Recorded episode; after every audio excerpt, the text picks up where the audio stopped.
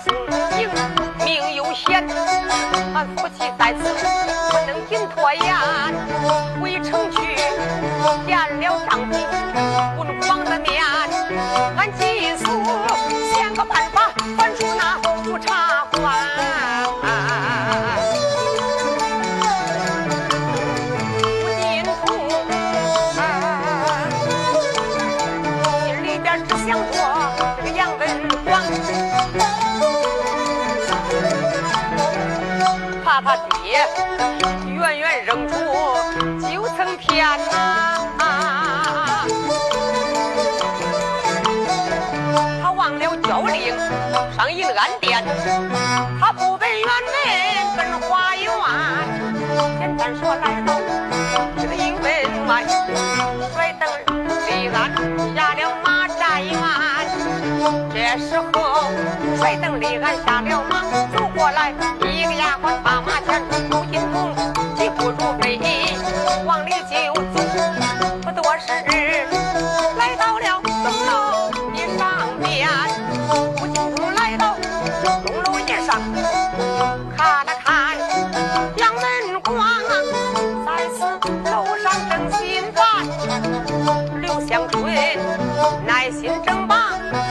他解劝不进通，来在楼上气冲冲对着丈夫埋怨。你呀你呀，你喊的你啥呀你？那么高的城往下跳，摔着你咋着办呢？啊？这是你在城头上站着，你不在城头上站着，我也不能给婆婆娘打呀。你那么高的城往下跳，都这要摔着你，你说咋着办？俺姐俩还不得受寡呀？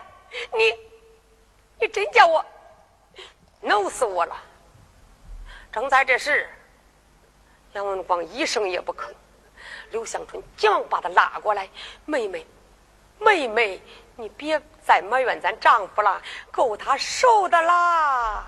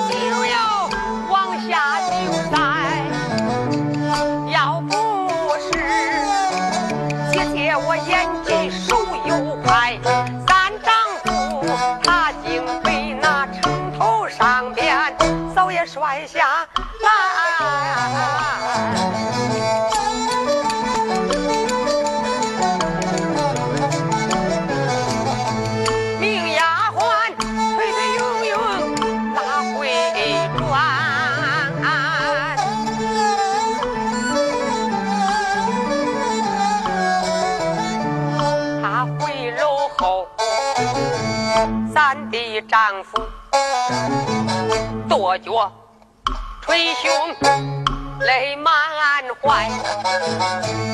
酒宴中，我把她女人的梳妆全去掉，摆酒宴，好给咱丈夫这个解开怀。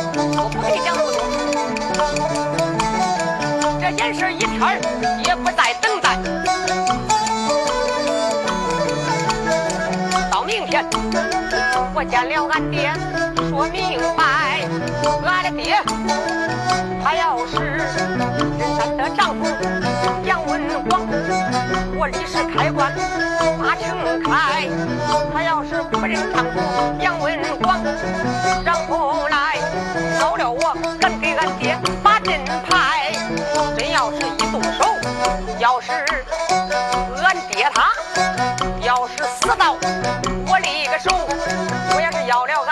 那不怨我，都怨俺爹不疼闺女自找灾。我跟你说，姐姐，我都一天等不下去了，我怕咱丈夫等病了。你知道我爱夫如命，这一点你得明白。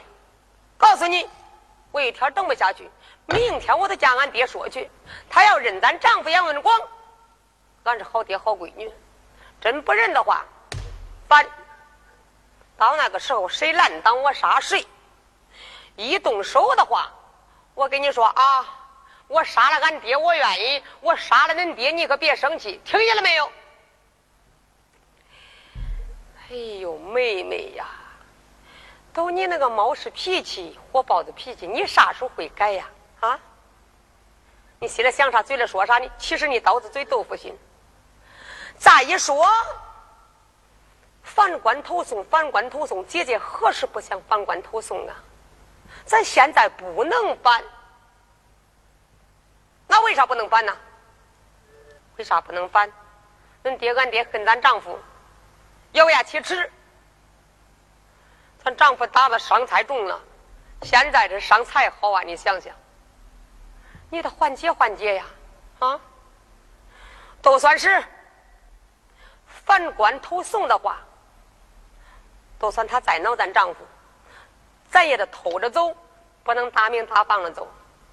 咱不能说俺有了女婿了啊，俺不要爹了啊，谁拦挡俺杀谁。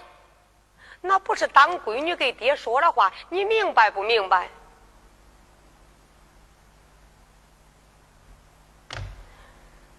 这要是一反，到那个时候，咱不留情了，那爹更不留情。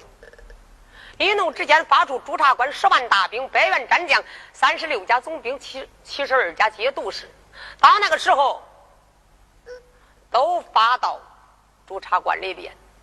这十万大兵全发动，四门一落，千斤闸一捞，杀去吧！杀个三天两夜，你杀都杀不出城去。真杀个三天两夜，并说打仗吃饭咋着吃？你想了没有？别说动手打，不动手打，十万兵站到那儿，一动也不动了，给给给给给杀吧！咱夫妻三人一一个一个的杀，就这也累坏了，何况动起手来了？一动起手来，告跟你说，只死没活，你都想了没有？那，那婆婆娘这狄青兰，你没看见？那就是害害咱婆婆娘来了，你没看出来吗？我知道，咱想着办法，偷偷的走，再不然，劝劝恁爹俺爹，叫他投诉，这是最好的办法。俩姑娘商量着如何反关投送，这话言讲不着。花开两朵，个别位置。单说谁呀？咱说吴坤、刘盖，坐在银安帅府厅上，大半夜了还没睡觉嘞。为啥没睡觉啊？吴金童出兵打仗去了，接着令出去了，回来没交令。那个时候，所谓三军主帅，把令箭发出去。你这大将打仗去了，十胜十败，你把令交回来，元帅都算放心了。不交令，一直等着你。那该说有有人问了，那比方说大将打仗去了，死了那咋办？那归压政官的事儿了。这你大将毫无损伤，你不交令，压政官不管。俩元帅等的心急如同，火燎啊！老坤就这一个独生闺女，老伴下世的早。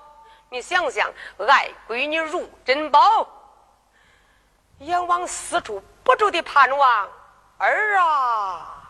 事到如今，你往哪的去了啊？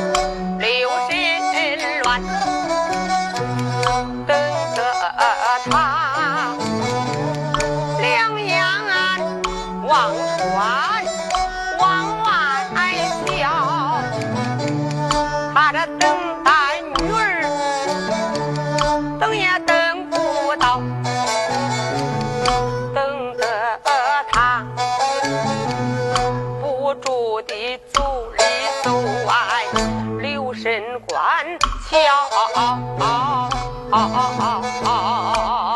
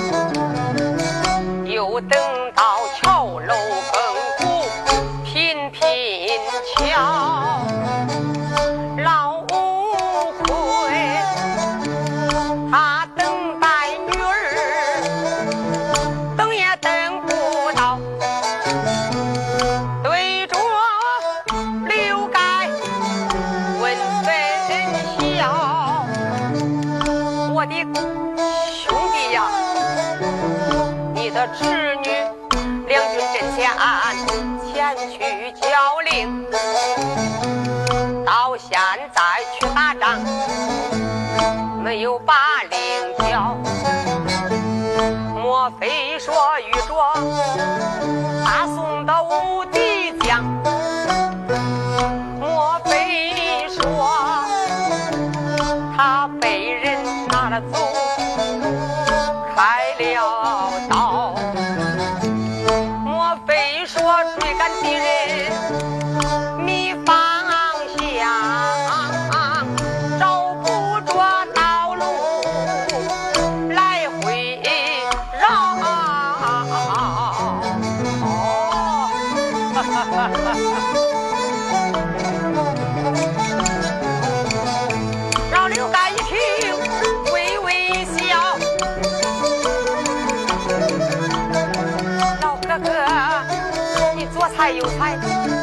猜呀猜呀猜呀，你都没猜着。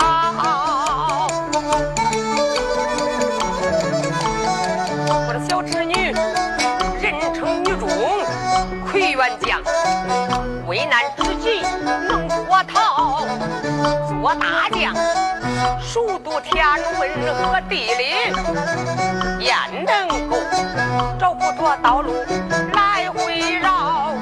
不用说，他两军战前吃了败仗，没脸回来把令交。小侄女生丢心高，气又傲。不用说，他回到路上，他们坐着。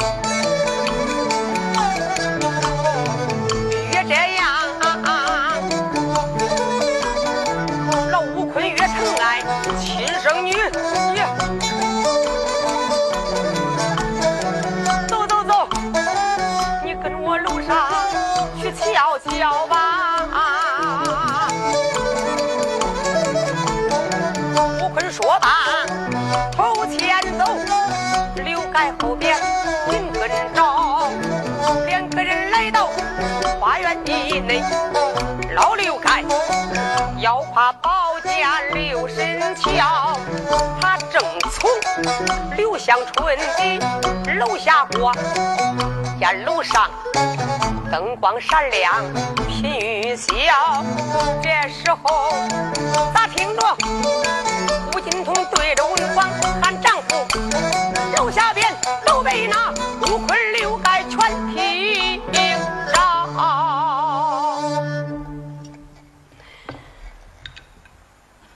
现在乱子该闹，气该生，那说书的烂党也不中。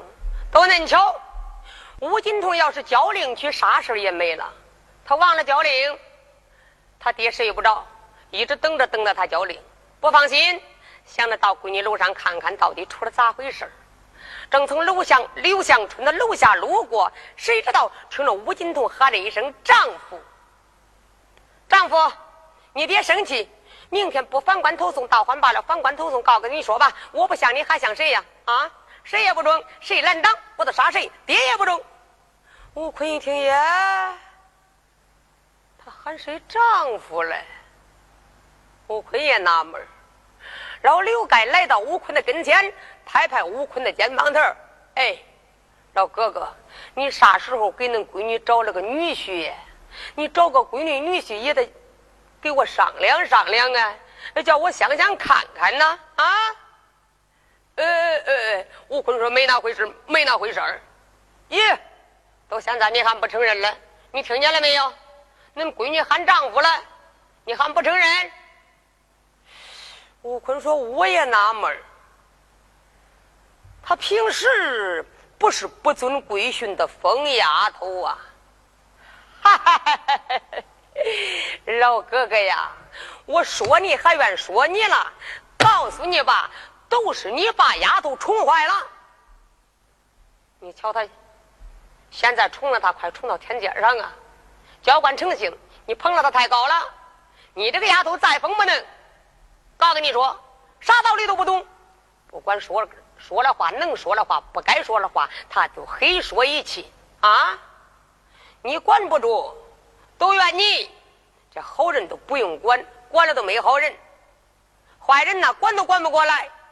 你看看俺闺女刘香春，嘿，这丫头不用教，情懂是非，明大义，办啥事讲策略，稳稳当当，从来都不惹我生气。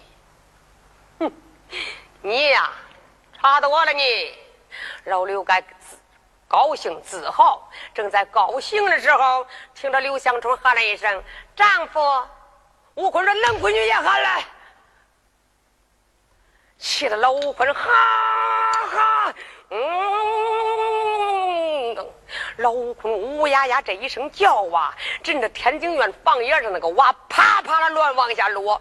吴金童一听，不好啦，俺爹来啦！你听，在楼下叫唤嘞。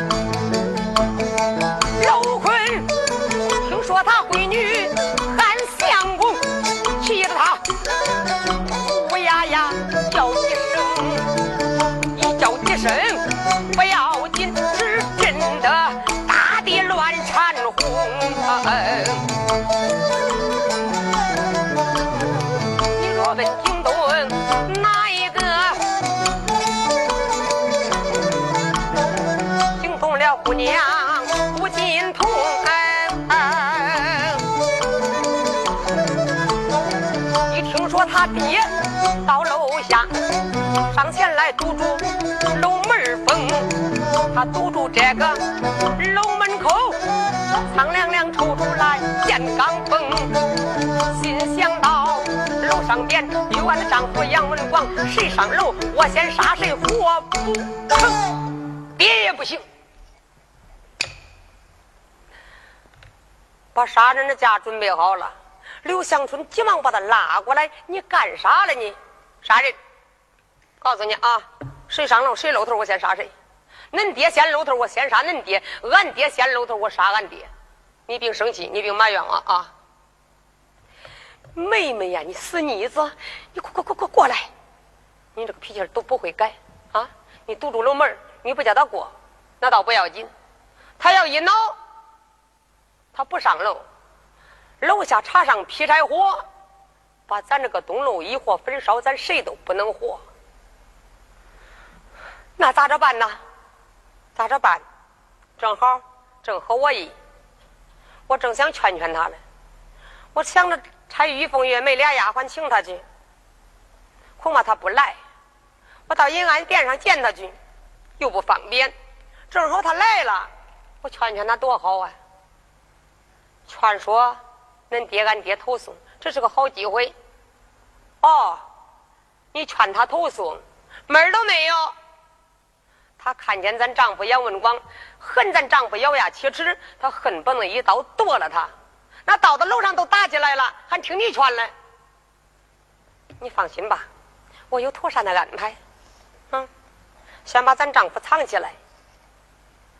刘香春往那厢一看。西北角撂了一个大柜，长八尺，大平柜，宽四尺，高有六尺。有人说了，那么大的大柜，咋的支上去了？谁知道啊？我反正不知道咋支上去了。谁要闷着慌去？那要闷着慌，恁都问问吴金童去啊！反正我不知道，也许在那个楼上打起来了。这个大柜。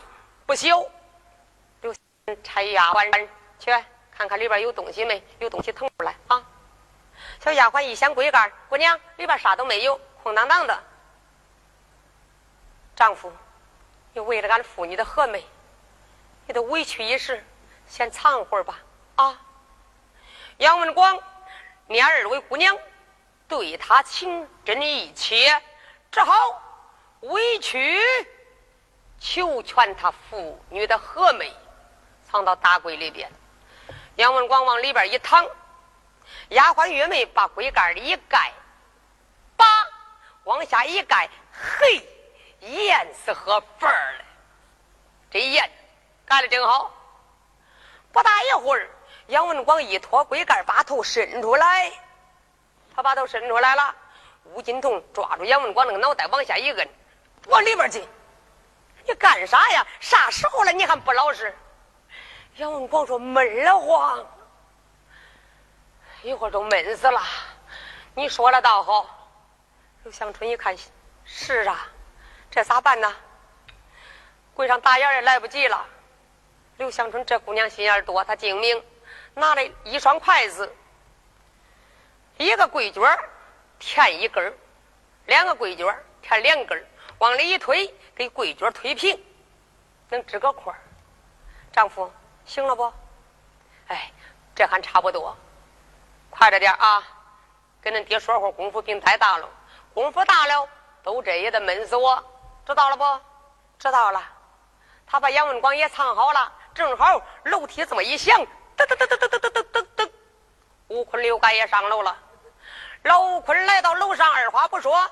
连个眼珠子跟大鸭蛋一样，滴溜溜溜溜溜溜，撒了一圈找啥嘞？给他闺女找男人嘞，看看在哪藏着嘞。找了半天没找着，对着吴金童问了一声：“丫头，你刚才喊谁丈夫呢？”说。吴金童心说：“俺丈夫杨文广说话拉过了，在那个大柜里边藏着了。”闷着嘞，你掀开看看试试，敢先不敢？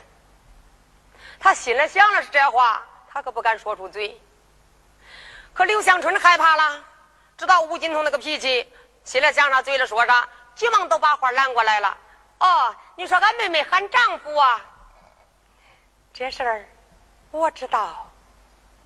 对，还有你嘞，说咋回事儿啊？哎，我说，其实吴坤刘盖真有男人没有男人，他还真不知道。反正听见喊丈夫了。那刚才为啥没急着上楼啊？为着女儿的一身清白，在楼上杀了野汉子，女儿以后怎么抬头见人呐？在底下咋呼两声，上面那个野男人下来，杀到楼下边多好啊！你别管吴坤咋咋呼，杨文广都是不下去，没法了，爹才上楼来了，这真是可怜天下父母心呐！你想想，老吴坤就问。你喊谁丈夫呢？我吴金东猜到想说呀，刘香春怕他说出来了呀。吴老伯父，你说喊丈夫啊？这事儿我知道。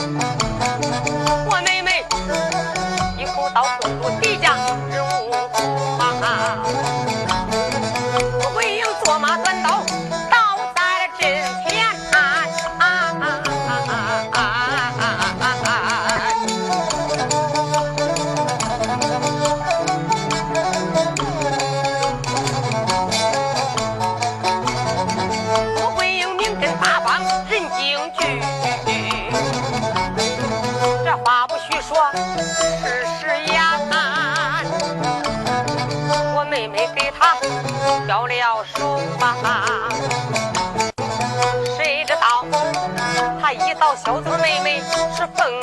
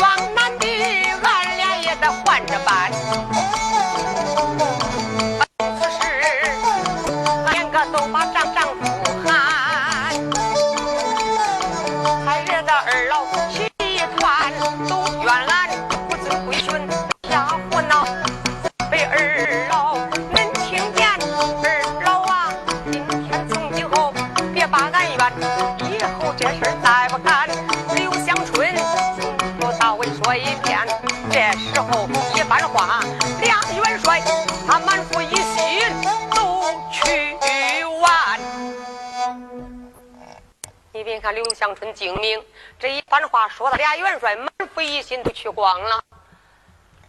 哦，我说咋回事儿啊？闹了半天是怎么回事啊？好，爹去了你了，对不起，没一心没一心走你了呗？不走，他还不走，咋回事儿呢？老刘盖听说女女儿打了败仗了，这两个孩子跟你说都跟自己闺女一样，想着劝劝吴金童，他捞了把椅子坐下了。刘干是军品人物，跟你说吧，细腰扎背，双肩包拢的，那个绣椅子啊，他捞一把都能坐。老吴坤长多高啊？身高丈二，膀大三尺，那腰跟曹楼一样。那个绣椅他可坐不了。又一想坐哪啊？坐闺女的床上？不中，这不是爹坐的地方。坐哪个地方啊？啊，西北角撂着个大柜，不孬。那玩意儿不孬，坐上面吧。老坤儿话没说，往那个大柜上边一坐，嘎嘣，咋回事啊？一双筷子给坐崩了。吴金通一看，爹呀爹，你那你你你坐不了，你非坐那个大柜上。我先告诉你，你把俺丈夫闷死，你也活不了，非杀你不可。哪儿你坐不了？你坐那个大柜上边，你真恼人！急得吴金东团团转，也没法子。正在这时，老刘该说道：“侄女呀，你打了败败仗了。好，今天呐，我是当官劝你来了。老刘该想劝劝无尽痛我把织女叫了一声长叹说这个胜败都是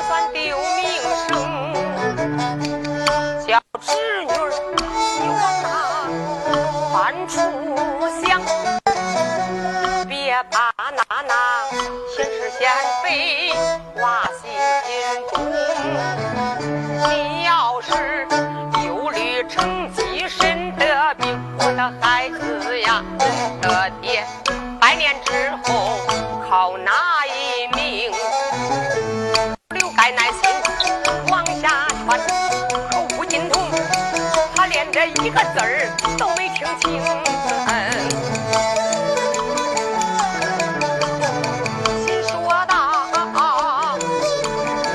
大柜里闷这个丈夫杨文广，谁有心听你骗人起？咱不说，吴金童心疼杨文广啊，咱再说文广少林功，一双筷子都被他做崩，好现在闷的吃不着劲儿，直闷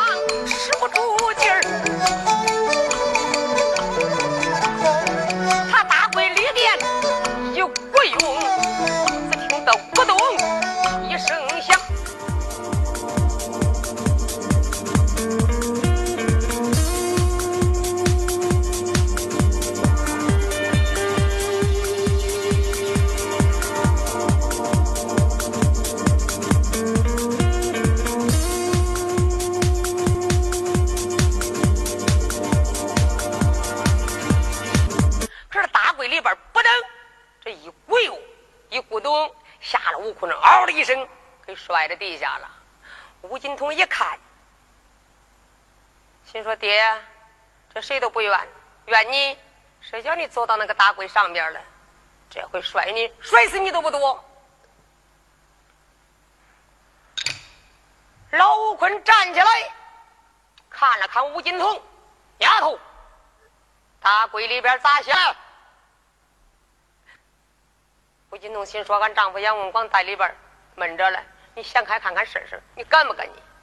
他心里想着，可是呢，刘香春怕他说出来了，一说出俺丈夫杨文广在里边闷着嘞，他一说，全都乱了套了。急忙把口拦过来：“哎，我老伯父来到朱茶馆，住到这个楼上啊，哎，还不错，哪都好。”这个楼上就是耗子多。昨一天呐，我叫玉凤大街上逮了个猫，放到里边了。哦，吴坤说猫啊，猫我都不怕了。我说咋想嘞？看看刘干还没有走那个意思，再待会儿了，待会儿就待会儿吧。又坐到那个大柜上边了。这一坐下不但要紧。刘香春可害了怕了，心想一会儿都得把俺丈夫闷死，还不能给他说明，要给他说明，俺丈夫杨文广在里边了，你起来吧，不中，他连个腰中都带着宝剑了，一说杨文广在里边了，他恨不能把万文广剁成肉渣馅子，都带着宝剑，抽出宝剑。砰！往柜当中这个中心这么一扎，杨文广轻者都是受重伤，重者那都是死。能说呀？不能说。刘香春心想：刚才我看见了，混乱的时候，俺丈夫文广脱开那个龟盖，少显了一点儿，透了一口气。行，一口气。我估摸着他能憋多大会儿，我都趁这大这么大会儿这个功夫，劝劝俺爹。俺爹，别看是个俊品人物，人家都说小白脸儿没长好心眼儿，细白嫩肉了，人家都说男人难办，实际上一点都不假。俺爹这个人他不好办，我得劝劝俺爹。只要把俺爹劝醒了，俺爹劝过来。你别看我老伯父呜呜呀呀咋咋呼呼，他倒好办。好，我劝劝他，看看都这个功夫劝过来劝不过来。爹，你来的正好，你不来呀，我准备差丫鬟请你去了。请我做甚？女儿想跟你说说心里话呀。那说吧，爹。你看南唐北宋交兵，你说谁败谁能胜啊？嗯，我看南唐必胜，北宋必败。爹，错了，此言差矣。我看宋军必胜，南唐必败。刘干说：“何出此言？”爹，常言说的倒好，出师无名。全军谢阵，无意之时必败阵前。好王李清坐镇寿州，残暴不仁，奸淫好杀，大失人正。听信谏言，不拿忠于，拿古为非，人伦大变，把他亲姑姑都封进宫中了。你不想想，他是个残暴的暴君，赛阳光，赛银州，赛武道的下界，他下流的暴君。南唐连年荒旱，寸草不生。他不但不管黎民百姓的疾苦，反倒征捐加税，大兴土木，苦害万民，逼得南唐的百姓土河奔井，悬梁上吊，流离失所，无家可归，父子分散，夫妻分离，处处哭啼，怨声载道啊！他不管，不但不管黎民百姓的疾苦，反倒在公园撒朱砂。看红枫，烧金玉，听响声。啥是撒朱砂？看红枫，烧金玉，听响声啊！那就是说，刮大风的时候，叫文武大臣撒那个朱砂，看刮大风了。生亲跟你说生亲细约，他都听腻了。听啥呀？插上劈柴火，烧那个金香炉子，一烧嘎巴，一烧咯巴，都听那个响声。好啊，这样无道的暴君，你不想想，保他落个什么下场啊？爹，常言说得好，近朱者赤，近墨者黑。蓬生马宗，不负此志；沙落淤泥，不染自黑。鸟随鸾凤，飞腾远，人伴贤良，品格高啊！啥意思啊？是朱砂都是黑的。师妹都是黑的，是朱砂都是红的。就近朱者赤，近墨则黑。蓬生马宗不负自知，地里长那个乱蓬草，跟马鬃上挤着长。你不管它，长出来倍儿直倍儿直的，都是蓬生马鬃不负自知。沙落淤泥不染自黑，洗白的沙子落到那个污泥里边，不染它也能变黑呀，爹。你可知道，鸟随鸾凤飞腾远，人伴贤良品格高。爹，你还是投大宋吧。你要是投降过来，大宋朝军政真良，国泰民安，杨家将名震八方，威震寰宇，你也能封子引亲，光宗绕祖，献亲扬名。若要不然，后果。莫想，刘香春正在劝着。再说杨文广憋着他腮帮子发鼓，眼睛发花，眼看要憋死大柜里边，眼看着文广要死在大柜之中。要问事情如何，下回接着说。